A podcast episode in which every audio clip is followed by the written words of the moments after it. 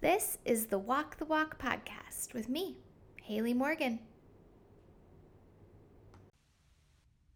Okay, I have an apology to make. I heard from the kindest, nicest lady in America about the first two episodes of the Walk the Walk podcast. This is the third episode, if you're wondering.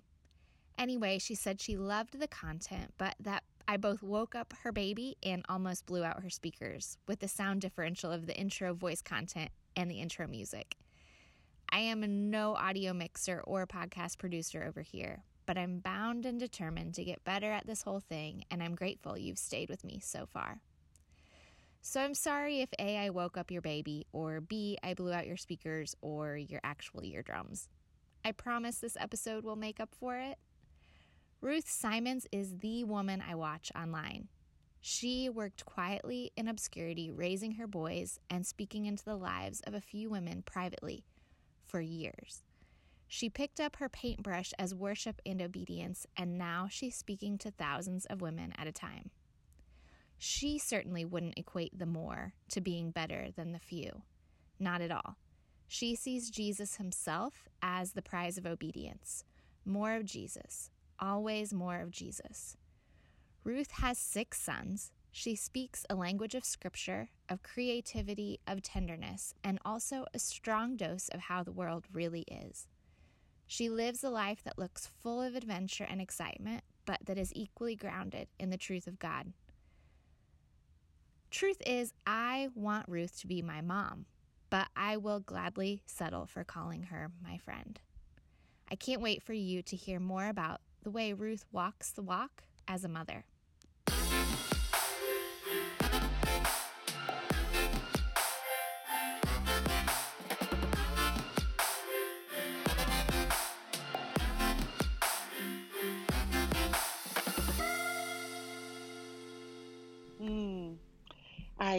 Grew up with a mom who had heard the gospel in her younger youth group years and and things like that. And she thought she was a believer but it really wasn't until i was in kindergarten or first grade that um, a woman in the states when we immigrated here started taking her to bsf and um, really showed her the the beauty of god's word and what the gospel really was all about. And i think that's when my mom really started seeing true change in her life and so I really didn't start going to church and um, actually encountering Christ um, and the Word of God until about, you know, it's just many years of being at home talking about a little bit, but I really didn't come to know the Lord until eighth grade.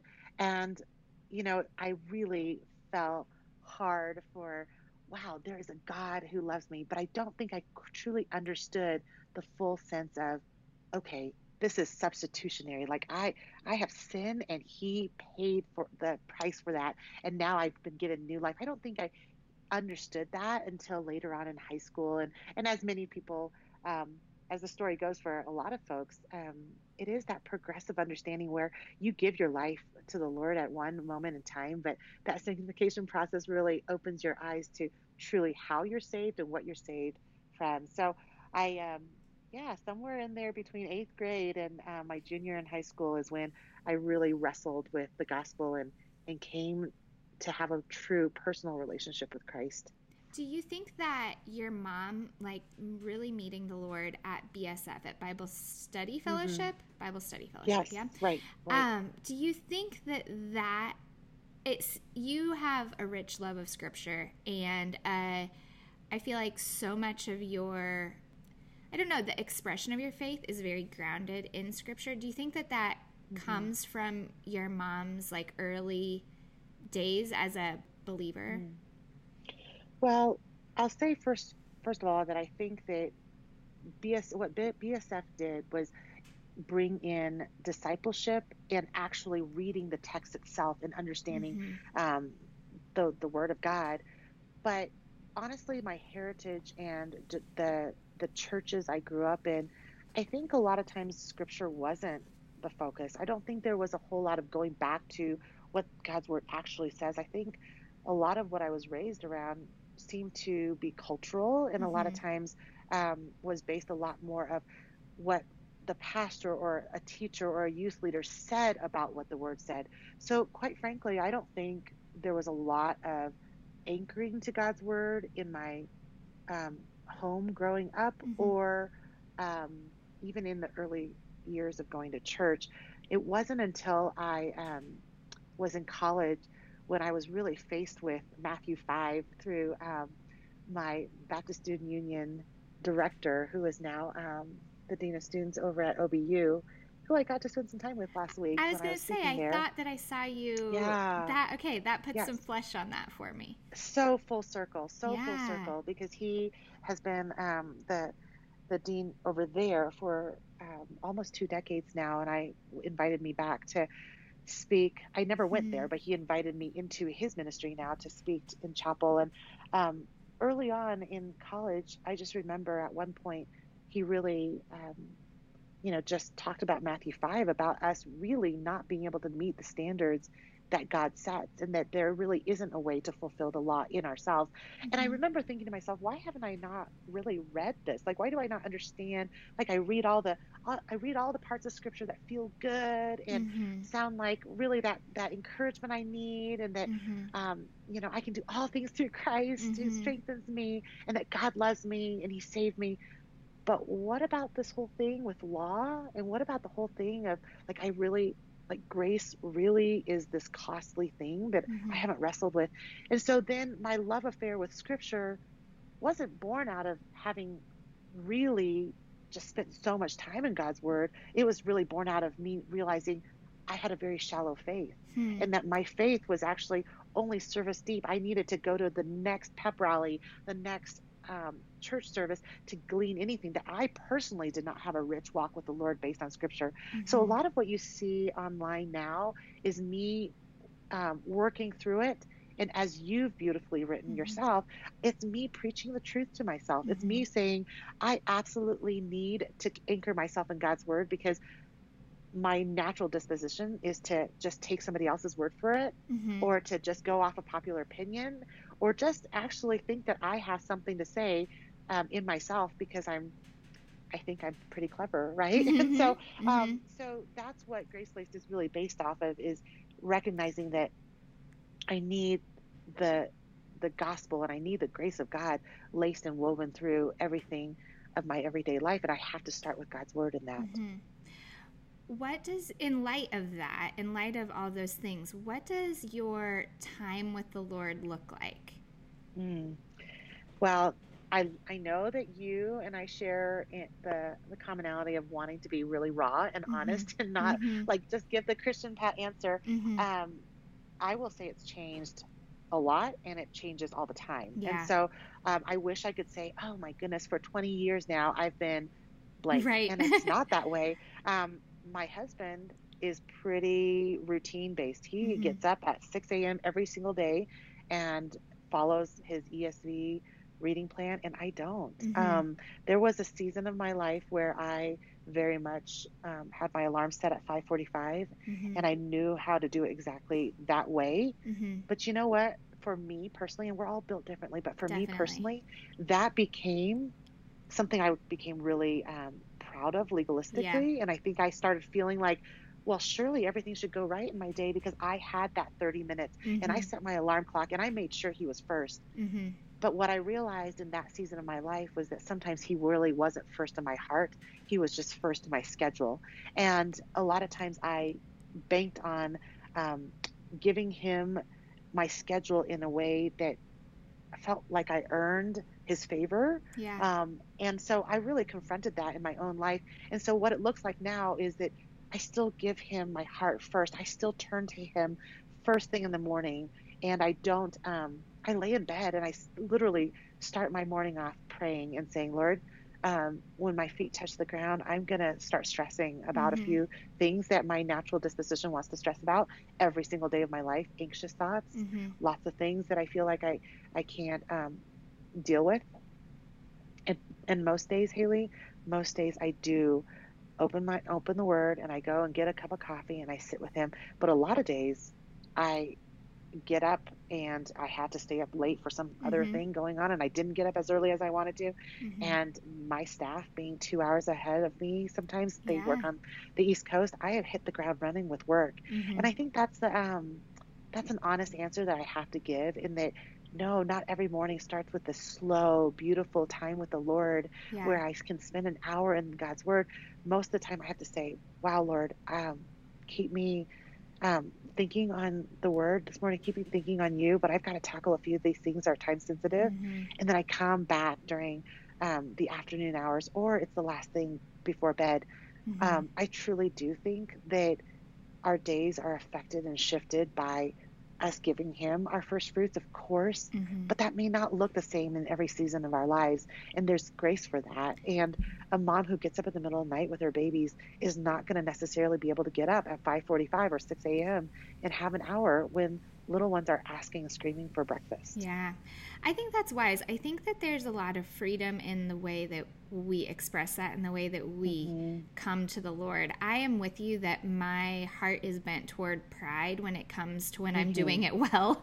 Um, Right. And doing it well is like, who, what even is that? But I Mhm. had had to confront that in my heart too of just like yes first in my schedule but i could also just turn that off then for the rest of the day um, Mhm. and not not come to him in need and not come to him Mhm. kind of empty and yeah i think that there is there's the ebb and the flow and sometimes it's our it's our working out of our calling and our service that is where we meet the lord I think that so much of um, North American Christianity is oftentimes formulaic based, right? We want to know what a tithe is, hmm and we want to say that's that 10%, when really, doesn't God really ask us for way more than, Yeah. you know, what whatever that number is, it really isn't bound to 10%, right? At the end of the day. In the same way, if you look at Deuteronomy 6, the Mhm. real idea of um, teaching and going and constantly speaking the the the rich Yeah. history of what God's faithfulness has done in our lives, that is an ongoing all the time thing. Mhm. And so I think we talk about quiet times as if quiet time can be that quiet moment that we give to the Lord and then the rest of the day is ours. Mhm. But instead if we look at it biblically, worship is ongoing, never ending. Mhm. Now, I think the part that we forget though is that it does take work, that Yeah. it does take concentration, and that study does matter because in the same way that you can't run a marathon unless Mhm. you've actually like practiced Mhm. and worked out and worked up to it, you Mhm. really won't memorize scripture or know God's word or be aware of like really doctrinal theological principles that you should wrestle with Mhm. unless you spent time in the word. So yes, time in our culture is a commodity that's hard to come by and so we do have to give time. But I think maybe we have to shift our paradigm about what worship and devotions and devotional time and quiet time looks like because in my life right now what I'm what I think is more sacrificial and more really communing with the Lord is if I am never not worshiping and never not Yeah. communing with him. And that means that we talk about him in the car, Mhm. we talk about him in the grocery line, we talk about him when kids are fighting, we Mhm. talk about him on the phone when I'm talking to a staff member. And Mhm. so there isn't a separation there. And so yeah, that's that's kind of a new um not new, but it's a it's a paradigm shift for me to say what's most sacrificial isn't that I carve out 30 minutes. Mhm. What is a light what is a, is a true offering and a true sacrifice of praise is actually if I give him everything all the time. So you have six little boys. I have four. so we have like a small army of boy children. amazing. I know. Yeah. So your your boys span in what ages? My oldest is 16 now, and my youngest is five. So Okay. not so little anymore. I He's like a know. man child. I know. So a lot of my friends are kind of looking at how do they disciple their children? How do mm-hmm. they kind of help them walk with the Lord? What has that looked like in different seasons for you guys? Because I mean, there's a big difference between a five year old and a 16 year old in Oh, sure. the way Yep. that you kind of speak into their life. But can you Mm-hmm. maybe tell me a little bit about that and maybe think to when they were little and then Mhm. kind of as it's gone?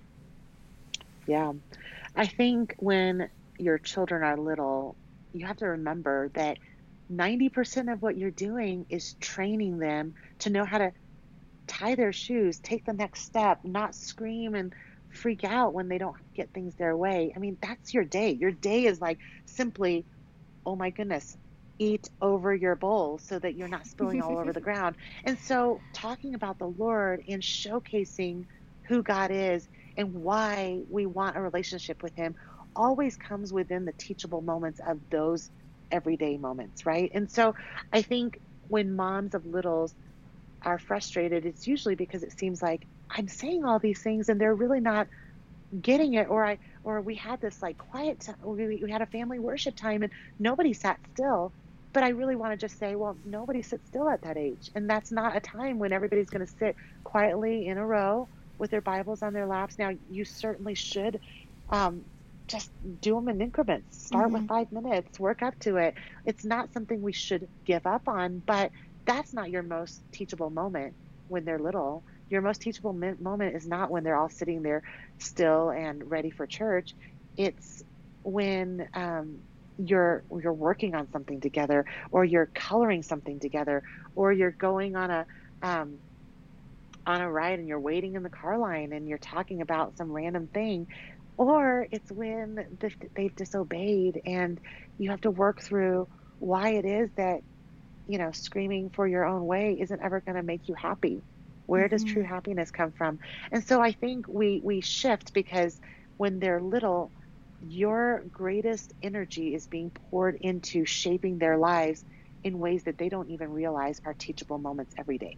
They are they're broken and sad over not getting a toy. Mm-hmm. We'll use that moment to talk about how you as a mom don't mm-hmm. get everything your way either. And so that's the teachable moment there. But as they get older, I think there are real conversations. Last night my um, my 14 year old was really brokenhearted about something. And it wasn't until the end of the day when everybody else went to bed and he was lingering around that I set everything down and looked at him and said, "You got something on your mind, right?" And and then we just sat and had a big long talk about it. Hmm. But it looks different as your kids get older because it becomes because your time is shifted differently. You don't have to tie their shoes anymore. Mm-hmm. Half the mm-hmm. time, you don't even have to like prepare a snack. They know how to go and get that themselves. Yeah. They know how to get their schoolwork done. So when they get older, it's you have to schedule time where you don't have anything else going on so that you can meet that need. Mm-hmm. Because if you fill your schedule with event after event, extracurricular things, people, you know, dinner dates, mm-hmm. if it's constantly busy, then that 14 year old or even that 10 year old isn't going to stop and bare their heart to you because there's yeah. no room. Yeah. And so, whereas when they're five, you don't have to ask them to bare their hearts. They're just, they're just snot, snot nose crying it out all the time, right? Yeah. Like, I just feel like I don't get any, you know, nobody ever listens to me, or, um, right. um, you know, and they're just always telling you everything that's on their minds, and you're you're literally just shaping them, directing them back to like, you're unhappy today because of this let's talk about happiness let's talk about where where our joy comes from why you're unhappy mm-hmm. but as they get older they don't share with you what's causing their unhappiness unless you set out the the banquet table of relationship unless yeah. you say you know there's room here pull up a seat let's talk and so um, it's a, it's it looks different as they get older. Discipleship, I think, both has to happen within the routine of our homes. Like mm-hmm. set it up so that people linger after mm-hmm. dinner, and there is time to read our Bibles, but also make time for things that are not routine. Um, mm-hmm. Times when you're washing dishes together and somebody grows really quiet, and you can simply ask, "What's on your mind? What's going mm-hmm. on?" Mm-hmm. Do you help i'm kind of, my kids are at the age where i'm starting to try to help them start making practices in their own life like mm-hmm. trying to kind mm-hmm. of build a scaffolding so that yes. as they leave our house that they kind of have some of the tools of mm-hmm. just practices and general following the lord is there anything have you guys just modeled that for them or have there been intentional ways that you try to teach that what does what does that look like for you guys and i ask that in total like interest? Well, I think you've really laid the perfect foundation by saying it that way because mm-hmm. absolutely you cannot teach anything that you don't model. Yeah. It is it you know Troy always likes to say Troy's my husband and he always yes. loves to say like more is caught than taught mm-hmm. because we can do you know Troy and I both love to give the big long lecture like it's hilarious how long I can go on and on about something. I love it. But if I haven't modeled it, then um, yeah, it's really not going to stick. And so, so certainly, if we want the scaffolding of, um, hey, the Bible is worthy, Mhm. and our time with the Lord is worth it, Mhm. and being in um, a local church body, that's worth it. Then you actually do need to model that that is a priority, right? Mhm. So we model that. But then we also make it possible for them to emulate that. If we if we don't put up some boundaries for that, then it's hard then their natural disposition won't be to emulate those things. So we help them along by saying, "Hey, first thing in the morning, let's leave the phones over there yeah. and let's gather in the living room." So everybody knows that we're all going to be in the living room by eight o'clock in the morning. Meet Mhm. everybody in the living room, and when you come down the stairs and you see that your older brother and your dad and your mom and whoever else is they've got their Bibles with them and they're sitting having some time drinking coffee, that just becomes part of family culture. yeah. And even if it's not legislated, even if it's not like, ooh, you've got to do it and you've got to check it out, then you realize like it's modeled for you that it's beautiful, but there's Mm-hmm. some boundaries there that um, lets you know that you can't stay in your bedroom hmm at eight o'clock. You have to come down and join everybody. hmm And so um, that that's one way, um, but also I think it's anticipating what the distractions are and eliminating some of those things so that Mm-hmm. um, you know it's not we're not anticipating that they'll always make the right choices. We're saying, hey, I'm going to help you put some boundaries around your time and what you can and can't do. Like, no, you don't get, you know, time surfing on the net. Yeah. I mean, and and not you know only two of my kids have phones at this point, Right. but um, but you make some of those boundaries, especially with the internet, right? Especially with the with devices. But um, no, video games are not a part of our everyday. Right. But we also do that not to be boring or rule rule followers, but really just to say we want to show you that there's time for more worthy things. But we have to instill that and make that possible for you to discover what those worthy things are yeah. because you know you you find time to do that. hmm Did do you have any? Do you approach things differently with your kids who would profess to be followers of Jesus with the ones who are maybe too little or haven't gotten there yet? Do you approach things the same way, or do have you kind of differentiated that as far as how you kind of move with the Lord with them?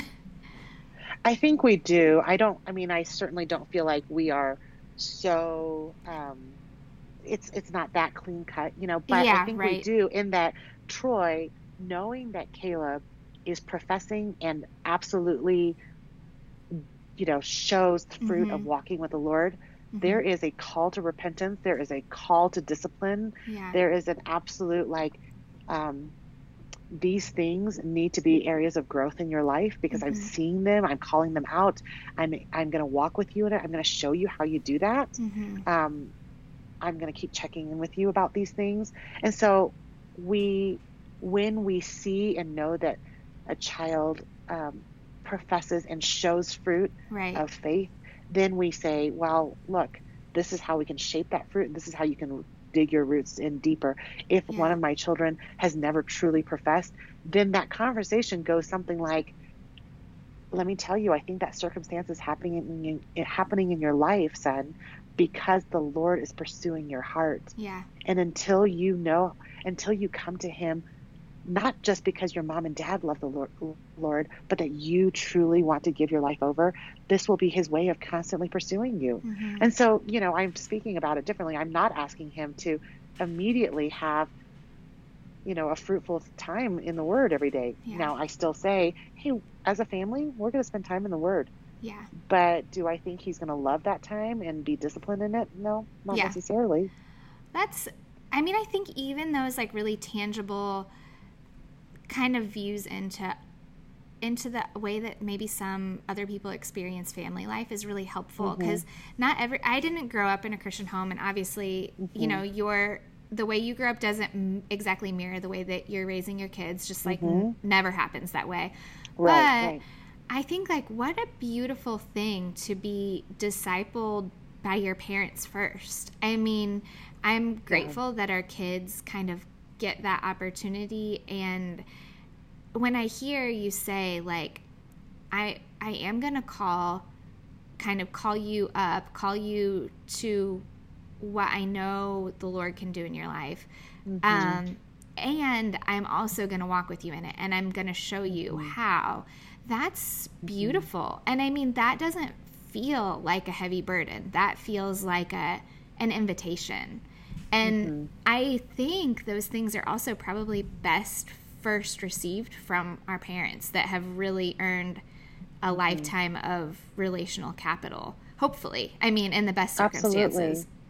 Absolutely. And I think that that brings us back to the you know, the overall I think par- parenting paradigm of saying if we want to be gospel directed parents, we're let's not be so crazy, hasty, eager for um, good behavior and fruit, yeah. right? Yeah. So whenever we're chasing that, that's when we are decreasing our relationship capital because we're just like whatever we whatever it takes i just want you to behave right. i just want you to do the right thing and then when it comes time to saying hey but guess what it's the holy spirit and the work of the gospel that's going to cause you then how does that line up it doesn't right. line up at all right and so instead we show like as parents we are called to love our children and model the grace of god in our lives and yes there is safety and welcome in the home that God's chosen to place this child in. You've been chosen to be that child's parent, mm-hmm. and your primary role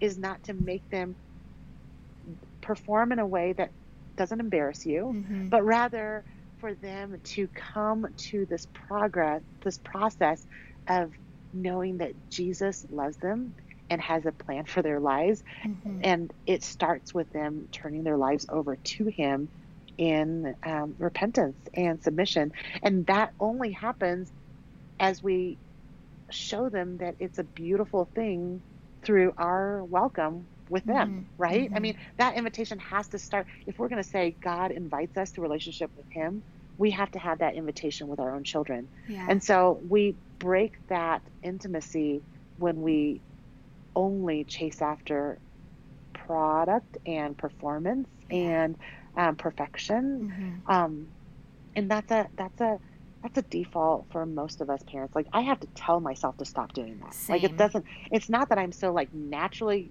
good at being like, you know, it's all is grace. Like yeah. it's not naturally that way. I'm naturally like, you will do this, yeah. and I don't care what's going on. You will behave this way.